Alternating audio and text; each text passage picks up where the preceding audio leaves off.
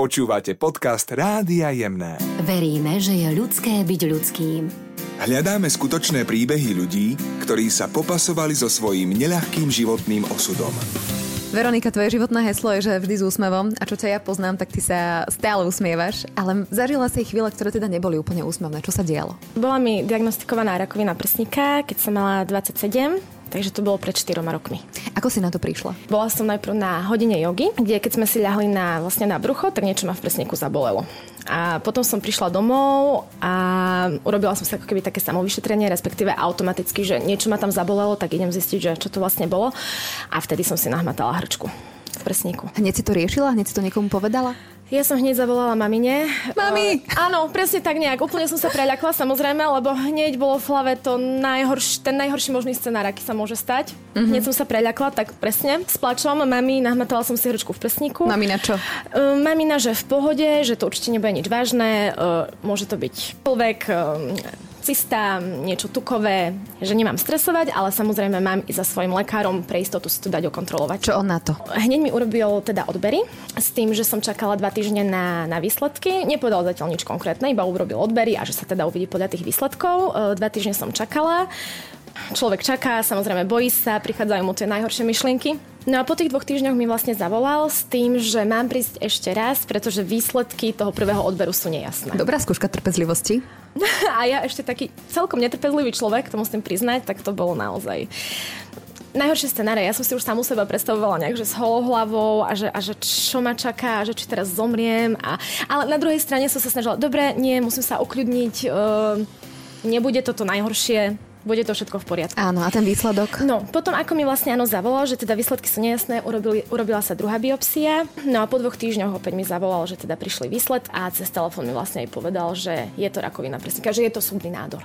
Normálne cez telefón. Cez telefón. Akože nepamätám si úplne presne tie slova. To ti verím inak, keby som si asi tiež nepamätala uh-huh, nič. Uh-huh. Ale viem, že teda keď som zložila ten telefón, tak zložila som sa vlastne aj ja. Čiže muselo to byť už jasné z toho telefonátu, že je to schubné, že je to teda rakovina. Opäť som teda prišla k nemu do ambulancie. No jeho slova boli, že, že je to vážne a je to zle. Prečo vážne? Lebo v podstate, OK, deje sa to, tie štatistiky hovoria e, svoje, že každoročne 3000 žien mm-hmm. na Slovensku dostane rakovinu prsníka. Je to v podstate také uh, najbežnejšie zhubné ochorenie. Na, najčastejšie, najčastejšie u žien. U žien. Takže keď je žena mladá a nejak sa dobre nastaví, tak jednoducho sa to dá. Prečo myslíš, že lekár povedal práve to, že je to zlé? Mhm, vtedy som vôbec nechápala, prečo to takto povedal. Aha. Úplne som sa ešte viac preľakala samozrejme, ale mm, ono je viacero druhov tých nádorov a ten môj e, sa vyskytuje väčšinou u mladších ročníkov a je veľmi agresívny. Takže to ide všetko veľmi rýchlo. Všetko ide veľmi rýchlo, čiže on veľmi rýchlo rastie, môže rýchlo začať metastázovať, takže asi, myslím si, že kvôli tomu. Trebalo veľmi rýchlo jednať, teda ano. v tom prípade, a asi nabrať silu. Ano. Dokázala si sa prepnúť e, z toho zloženia sa do, do tej síly a toho, že ja chcem žiť, ja chcem fungovať, som mladá baba, mám život pred sebou. Mm, ono to trošku trvalo, podľa mňa nejaký taký týždeň, dva. A tak to je kedy... rýchlo, to je v pohode. No, no, ale to je presne tým, že trebalo začať, uh, trebalo reagovať a začať vlastne ako keby bojovať.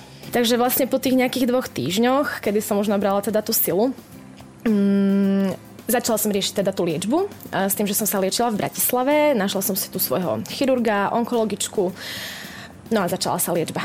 Uh-huh. Čo si môžeme pod tým pojmom liečba predstaviť? Uh-huh. Ako to prebieha? U každého je to v podstate individuálne, iné, li, môžu sa líšiť jednotlivé vlastne tie liečby, proces toho liečenia. U mňa to bolo tak, že bola navrhnutá najprv chemoterapia a potom následne chirurgické odstránenie prsníka. Mm-hmm. Môže to byť aj naopak v niektorých prípadoch, že najprv je operácia a potom je chemoterapia, radioterapia. Záleží, u mňa to bolo naopak. Keď sa povie chemoterapia, tak eh, my ženy si asi ako prvé predstavíme vypadávanie vlasov a ty si si povedala teda, že sa že chceš tomu predísť, tak si sa dala ostrihať. No, to bolo tak, áno, presne. Uh, chemoterapia znamená, že vypadajú mi všetky vlasy a v tom momente je to ten najväčší problém, hej, že, že čo ja budem robiť, že prídem o tú svoju korunu krásy, o tie svoje vlasy, budem plešatá, ako sa ukážem vlastne ľuďom na oči, svojmu priateľovi na oči, že, že fúha. Vlastne pred začatím tej chemoterapie, že sa ostriham nakrátko. A ty si mala taký krásny šikimiký strich. Áno, áno, mám veľmi šikovnú kaderničku, áno. ktorá teda prišla ku mne domov, aby mi urobila ten strich. E, samozrejme, keď mala prísť, tak ja som zložená na posteli, plakala. No ona prišla, že Veronika, poďme skúsiť nejaký účes niečo odvážne, na čo by si nemala predtým odvahu. Takže spravila mi presne ten šik strich. Dostávala si také e, veľmi zaujímavé komplimenty. Dostávala som ich teda hneď, ako som mala tie krátke vlasy, že ako mi to svedčí a kompliment, že mám peknú lepku. Wow, to chceš počuť. No, úplne áno. A tak to bolo možno také prvé, že si to začala vnímať aj, aj trošku možno inak, nie? Áno. Že nachádzať v tom aj to pekné. Áno. Mhm. Ja, potom, ako vlastne tie vlasy vypadali po prvej chemoterapii nie hneď, nie naraz. Oni vypadávajú tak nejak postupne. To bolo od prvej chemoterapie po nejakých dvoch týždňoch. Začali bolieť korienky vlasov. Že bolo to naozaj bolestivé, teda psychicky, ale naozaj aj fyzicky. Takže oni začali postupne vypadávať a vtedy sme zobrali holiaci strojček a išli na tých zo pár milimetrov. To už ma ostrihal môj priateľ, teda Šikovný kaderník. Už, už manžel, áno, áno. Mm-hmm. Tak ten zobral holiaci strojček, dali sme to na tých pár milimetrov, no a potom postupne postupne už tie malé vlásky vypadávali a ostala som úplne, že plešata. Aké to bolo, keď sa tvoj muž dáva na koleno v podstate holiacim strojčekom? Akože veľký klobúk dole pred ním, mm-hmm. ako to celé dával, ako to celé zvládal. Samozrejme boli slzy, bol smiech, bol smiech cez slzy. Mm-hmm. Všetky všetko možné, dokopy. Všetko dokopy, všetky možné emócie. Mm-hmm. A ty si sa hambila pred ním, si mi spomínala, že nechce v žiadnom prípade, aby ťa videl. Áno, to, že nechcela si uh, spať bez šatky a to sa potom tiež nejak zmenilo. Jasné. To, to bolo úplne na začiatku, ešte keď mi povedali, že chemoterapia, tak ja hneď musím si nakúpiť šatky a hlavne nejakú takú, že pohodlnú na spanie. Aha. Že budem mať stále šatku na hlave, teda budem v nej spať, aby ma nevidel. Ale to sa zmenilo, ty si potom začala tú svoju hneď. plešinu ľúbiť. Hej, áno, to, to bolo hneď, ono to bolo také nejaké prirodzené a on sa k tomu postavil, poviem, ako, ako chlap, ako milujúci chlap, ktorý ma celý čas podporoval. Čiže nemala som žiadnu pochybnosť. Takže bolo to všetko celé také prirodzené. Tá chemoterapia prináša aj e, rôzne e, nepríjemné stavy asi. Ako si sa cítila počas toho? No, ja som to tu prirovnávala ako keby k takej, ako keď ideš na žúrku mm-hmm. ale takú poriadnu. Mm-hmm. A potom máš ako keby takú, že opicu. Áno. ale stokrát horšiu, ako si bežný človek vie predstaviť. Takže v podstate, keď mi bola podaná chemoterapia, ona ešte mala takú, že oranžovú farbu, tak mm-hmm. to som prirovnávala k môjmu obľúbenému drinku Aperol Spritz. OK. Áno. Ty si to fakt užívala? Uh, to by sa nedalo povedať, ale snažila som sa to celé to nejako tak ako keby odľahčiť a mm-hmm. brať to tak, ako to je a celé to proste prijať. No a samozrejme tá chemoterapia prinášala, áno, ťažké stavy, bolo mi veľmi zlé, e, bola som unavená, čiže nejaké také 3, 4, 5 dní záležalo, veľa som spala, nejedla som, mm-hmm. oddychovala som veľa, ale potom postupne opäť človek tak začína naberať na tej sile a vracia sa ako keby do takého relatívne normálneho života.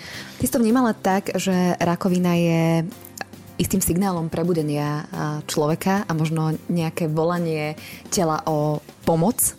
Ako si teda ty možno odpovedala na to volanie tvojho tela o pomoc? No, ja som už v podstate počas tej liečby, ako začala tá chemoterapia, tak som si uvedomila, že dobre, musím niečo teda zmeniť vo svojom živote a prišlo to nejako tak prirodzene, že ak ide do mňa chémia, tak nebudem si ju dávať ešte ja možno v podobe nezdravých jedál, polotovarov. Čiže ja som prešla na zdravú stravu. Začala som si teda variť doma, mm, vylúčila som samozrejme polotovary, e, v tom, v tom období aj meso, mliečne produkty a tak ďalej. Čiže zdravá strava, Začala som sa hýbať, možno to znie teraz tak čudne, že počas chemoterapie som sa začala hýbať, že ako veď človek nevládze, tak e, boli to u mňa každodenné prechádzky. Chodili sme sa veľa prechádzať. Vtedy to bol pre mňa ako nejaký výstup na najvyššiu horu sveta, mm-hmm. keď sme sa išli poprechádzať len túto po parku, ale brala som to ako ako keby ďalší ten mm, liečivý element, proces. Liečivý proces, áno, že také tie ozdravné prechádzky. Spomenula si tiež jogu, že tam si v podstate Aj. zistila to, že máš rakovinu a že táto choroba ťa práve že paradoxne priviedla k pohybu a k každodennému pohybu na podložke. Áno, áno. Ja som už, áno, aj počas liečby vlastne ma to čím ďalej tým viac ťahlo na podložku. Boli to samozrejme jednoduché cvičenia, bola to meditácia, mm, vždy vlastne pred chemoterapiou večer sadla som si na tú podložku, naladila sa na seba, zrelaxovala sa, pomeditovala. Takže dôležitá tam bola aj nejaká taká sila mysle a naladenia sa na to, že všetko bude OK. Ako to prebiehalo? V podstate, ako upadlo vlastne ten prvotný, samozrejme ten prvotný šok a začala celá tá liečba, tak ono to prišlo nejak tak samo automaticky, že musím teraz začať bojovať, pretože chcem žiť. Objavila som v sebe úplne vnútornú silu. Áno. Obrovskú vnútornú silu a dôveru v seba. Že ja to dám, že ja to zvládnem a že urobím všetko preto, aby som bola zdravá a hlavne, aby som žila ďalej, aby som žila, aby som ostala na tomto svete. Ako si sa prebudzala do nového rána?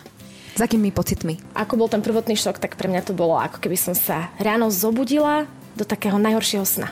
Mňa musel priateľ ešte ráno uštipnúť, že hovorím, že je toto realita, že uštipni ma, či je toto naozaj, či sa toto naozaj deje, že mne bola diagnostikovaná rakovina. Potom, keď upadol ten šok, tak ja som sa veľmi tešila na každé jedno ráno. Každý jeden nový deň. Ja som sa prebudzala úplne s radosťou. Ja večer som sa nevedela už dočkať, kedy bude ďalšie ráno. Mm-hmm. Samozrejme, boli aj ťažšie dni, boli náročné dni počas tej liečby, kedy nebolo všetko vôbec s úsmevom, s pozitívnou energiou. Samozrejme, bolo aj ťažké obdobie, ale teraz väčšinou spomínam na to pekné, kedy naozaj s úsmevom, tešila som sa, v kuchyni som si pobehovala s vareškou. Začala som si ako keby viac vážiť život a to zdravie. Možno to znie ako také kliše, ale asi naozaj, keď človek až nejakým spôsobom ochorie, možno aj keby to bola len obyčajná chrípka, vtedy si človek uvedomí, že to zdravie je naozaj že prvoradé. A začala som ten život vnímať možno trošku inak. Viac vnímať to okolie, seba. Začala si lepšie vnímať uh, svoje telo napríklad? Áno, ale k tomu mi dopomohla yoga vlastne mm-hmm. na tej podložke. Yoga ma k tomu priviedla. Cez to cvičenie, najprv to bolo zo začiatku samozrejme o tom fyzickom cvičení, čiže človek tak na tej fyzickej vonkajšej úrovni vníma to svoje telo, že tu ma boli, tu ma ťahá, tuto je takto, tuto je takto, čiže vnímala, začala som sa vnímať. A potom postupne to prešlo k, vý, k vnímaniu svojho dychu, Čiže prišlo už také viac ponorenie hlbšie do svojho vnútra, mm-hmm. kedy som vlastne prešla už aj k takým hlbším meditáciám, k dýchovým cvičeniam, v podstate tak. si sa tak dokázala upokojiť a v tom pokoji možno aj lepšie veriť v to, že, že to dobre dopadne. Tak. Uh-huh, v tom mhm. pokoji. V podstate úplne jednoduchá vec. Jednoduchá vec, áno. Hlboký nádych, hlboký výdych a, a veriť v seba. Uh-huh. Nemať pochybnosti, veriť v seba. Máš pocit, že možno nevnímanie nášho tela a taký ten rýchly životný štýl a spôsobuje to, že ako keby si ani nevšimneme, že možno vzniká nejaká choroba alebo že máme nejaký problém? Uh-huh, myslím si, že áno že sme takí uponáhľaní, úplne rýchli a ako keby ďaleko od seba. Tým pádom možno sa niečo deje, nespozorujem. Stále len práca, práca, nenájdem si čas na seba. Čo by si odporúčila mladým ženám, aby sa im možno neudial ten istý príbeh, ako sa udial tebe? Aby to bolo celé v zdraví a v takej pohode? Možno spomaliť a dopriať si čas. Čas pre seba. Naozaj, aj keď je ten deň akokoľvek možno hektický, najsi 5-10 minút hodinka. Ak niečo na hodinku, naozaj 5 minút denne ostať sama so sebou, urobiť si možno nejaký svoj rituál, či už kúpel, či už zameditovať, či už keď mám viac času, venovať sa nejakým koničkom, nejakým aktivitám. Neutiec ako keby ďaleko od seba. Zostať, zostať pri sebe. Pri sebe. Ty si začala robiť veľmi veľa vecí, eh, ktoré si v podstate predtým nerobila aj vďaka tejto chorobe. Áno. Čo konkrétne? Ja som niekedy ešte teda pred chorobou veľa vecí odkladala, začnem potom tancovať, začnem potom cvičiť, začnem niekedy potom, potom, potom a vlastne počas tej choroby som si uvedomila, že to potom už nemusí prísť, takže najlepšie je teraz. Áno. No a ja som počas tej liečby, teda po liečbe začala napríklad maľovať. Len tak to prišlo? Len ta, áno, áno, len tak. Nikdy si ja nemalovala? Som, nikdy som nemaľovala, zrazu niekde na mňa vybehol nejaký kurz maľovania, že tak skúsim, prečo nie? Uh-huh. Tento obraz si vlastne namalovala ty a tam máme potom ďalšie áno, rôzne áno. mnohé iné. Áno. Uh-huh. Úžasné. A vlastne to maľovanie bola pre mňa aj taká meditácia, hlavne už potom po tej, po tej liečbe, lebo aj po tej liečbe prišlo ešte nejaké takéto náročnejšie obdobie, kedy prišiel strach, kedy prišlo uvedomenie, že ja som mala rakovinu, môže sa kedykoľvek vrátiť. Lebo počas tej liečby som to ako keby neriešila, tam to bol taký zapnutý taký nejaký mod prežitia. Toho, že prežitia. Áno, že idem prežiť, idem bojovať. A po tej liečbe prišlo celé takéto uvedomenie, že fú, strach. Čo keď sa to vráti? Čo keď zomriem? A práve napríklad v tom maľovaní som nachádzala ten pokoj, relax, kedy som dokázala úplne vypnúť. Ty si v rámci tej jogy a si robila jeden veľký taký sen a tiež ťa to posunulo niekam inám, k tvojim cestovateľským snom. Uh-huh. Kde si bola? No, bola som v Indii. Uh-huh. Bola som v Indii a potom ešte na Sri Lanke. V Indii som bola teda za jogou v jogovej škole, kde som si robila kurz jogovej inštruktorky a potom som bola cestovať po Sri Lanke. Takže teraz učíš jogu. Učím jogu. Učíš nachádzať ten pokoj aj ostatných. Mm-hmm. Áno, snažím sa o to. Áno, potom je im to asi tak lepšie uveriteľné, keď uh, si si to vlastne celé sama prežila. Uh, ja ťa môžem, môžem ťa nazvať Amazonkou, že? Že je tam tá sila a Uh, toto tvoje dobré nastavenie v podstate prinieslo aj výsledky. Chemoterapia zafungovala. Áno. Po akej dobe si sa v podstate ano. vyliečila? Ja som mala vlastne 6 cyklov chemoterapie. Pôvodne to malo byť 4, 4 cykly mali byť silné, e, vlastne taká silnejšia chemoterapia a 12 slabších. Ja som však po troch cykloch tej silnejšej chemoterapie mala magnetickú rezonanciu a bola tam výrazná regresia toho nádoru. Takže chemoterapia veľmi dobre zabrala, tak ostali sme pri tej silnejšej chemoterapii, čiže dokopy som mala vlastne tých 6 dávok. Potom nasledovala operácia, čiže odstranenie toho prsníka. Teba zobrali celý, celý prsník. prsník. Áno, a potom ako urobili histológiu, vlastne toho odobratého prsníka aj všetkých uzlín, ktoré mi zobral vlastne spod pazušia, tak nenašli tam žiadne rakovinové bunky. Takže ten nádor úplne celý, celý, celý zmizol. Mm-hmm. Krásne odišiel. Mm-hmm. Naše prsia, to je v podstate úplný symbol ženskosti. Ako si zobrala ty ako žena to, že ti zobrali prsník? Možno to bude znieť až tak, že neuveriteľne, ale ja som bola s tým úplne že stotožnená, zmierená a ja som ten prsník ako keby už viac nechcela, lebo bola v ňom raz rakovina a ja som si povedala, že radšej budem s jednou kozou, ako budem mať rakovinu. áno, áno, áno.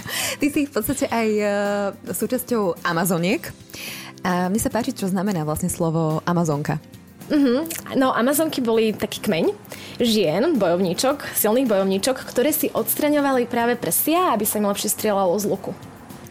Ty už ale prsia máš, dala si si ich podstate spraviť. Uh-huh. A po akej dobe je to možné? Opäť je to úplne že individuálne. Ja som mala rekonštrukciu prsníka po nejakom roku a pol. Takže teraz v podstate už predtým si sa cítila ako úplne plnohodnotná žena, uh-huh. ale teraz to už máš úplne že celé vybavené tak, ako, ako to má byť. Uh-huh. Ako tak. sa cítiš? Vynikajúco. Aha. Výborne. Takže tak ako hovorí, že vždy s úsmevom. Tak. A určite je tam mnoho ďalších vecí a faktorov, ktoré, ktoré teda mne pomohli a ktoré možno pomôžu aj ďalším, nech je to akákoľvek iná životná ťažšia situácia. Ja si myslím, že áno, s úsmevom to ide ľahšie, je dôležité sa pozitívne naladiť, nestrácať nádej, objaviť v sebe vlastne tú silu, chuť zabojovať a chuť žiť, lebo ono to celé vlastne za to stojí. Ten život je krásny, takže stojí to za to. Je to jednoducho tak. Je to tak. Veronika, aj tebe chcem odovzdať toto zlaté srdce ako symbol ľudskosti, lebo myslím, že tvoj príbeh je tiež veľmi inšpiratívny a že stále inšpiruješ veľmi veľa ľudí k tomu, aby sa možno viac smiali, aby zabojovali, keď treba. A želám ti teda pekný, šťastný, spokojný život. A ďakujem. Ďakujem veľmi pekne. Každý mesiac darujeme jednému výnimočnému človeku vytesané srdce zo zlata z limitovanej edície Rádia Jemné. Viac na jemné SK.